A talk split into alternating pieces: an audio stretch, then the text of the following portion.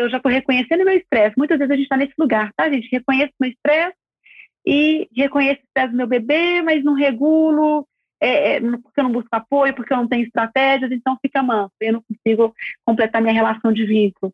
Ou eu só estou buscando meu autocuidado, eu, eu, eu, eu. Mas, de verdade, ela tem que se expressar, porque se eu reconheço as minhas e sei lidar com elas, minha criança tem a liberdade de se expressar, porque ela nem capacidade de regulação tem, então aquele estado calmo não é um estado natural, é uma criança que está sempre solicitando, sempre demandando mesmo, porque ela tem sempre estado de estresse e, e procura ajuda, sabe que é regulada a todo momento, né? Então ela tem, ela tem liberdade de se expressar e essa mãe cada vez mais reconhecendo e conhecendo esse bebê.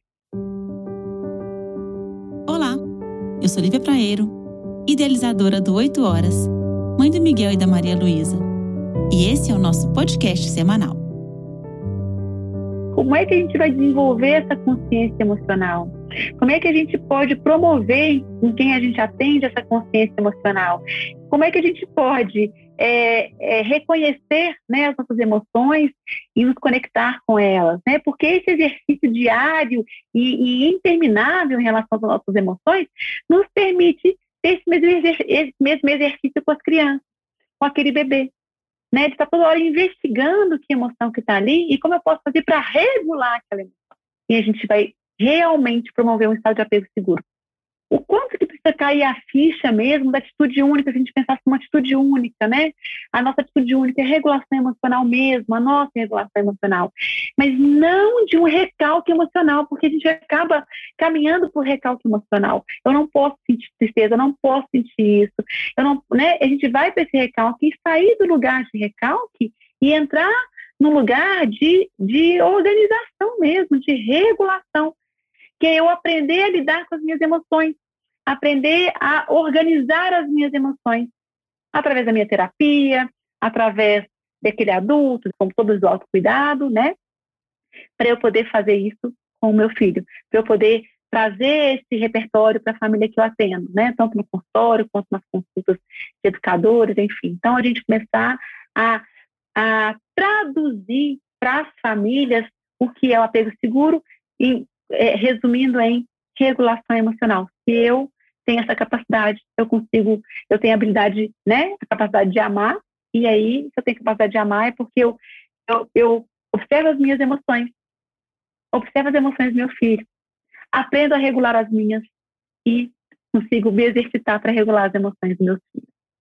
Então, não tem como eu chegar aqui numa relação de vínculo e ignorando essa estrutura aqui, é como se a gente pensasse mesmo na estrutura aqui, né? Nos quatro pilares aqui de, de uma relação.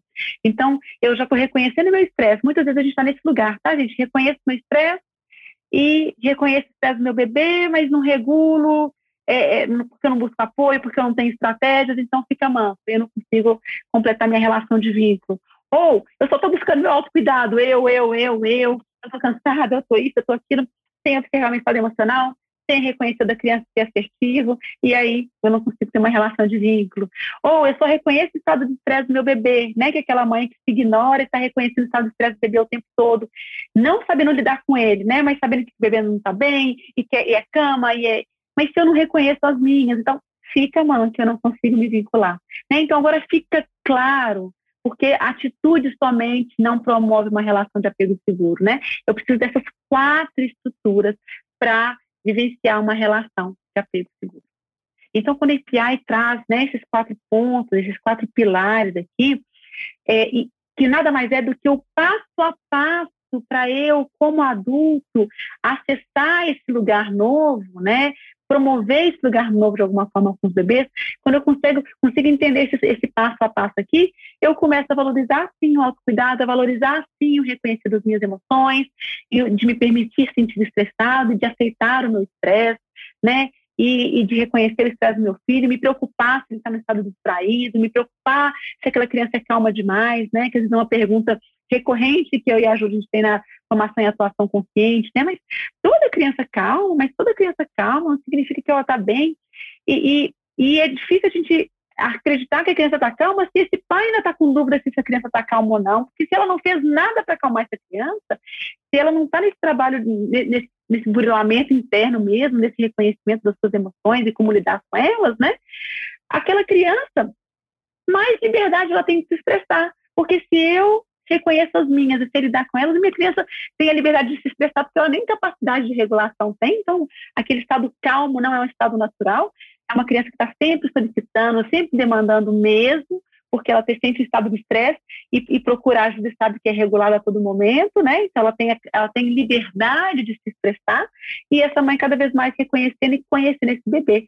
Para aí sim, né, essa criança ir crescendo num estado emocional organizado. A gente vai esperar essa resposta organizada e calma no futuro, não no momento onde eu saí do meu ventre da minha mãe, onde as minhas, as minhas necessidades eram milimetricamente respondidas em milésimos de segundo. Eu sentia fome, eu recebia o alimento pelo cordão umbilical, né? Eu sentia, eu, eu sentia necessidade de movimento, né? Aquele líquido amniótico ali me, me embalando, né? Me organizando. Eu escutando a todo momento a presença da minha mãe, com os batimentos cardíacos e, e com todo o ruído do organismo dela, né? A voz da minha mãe, enfim. Então, a todo momento eu tenho as minhas necessidades milimetricamente respondidas.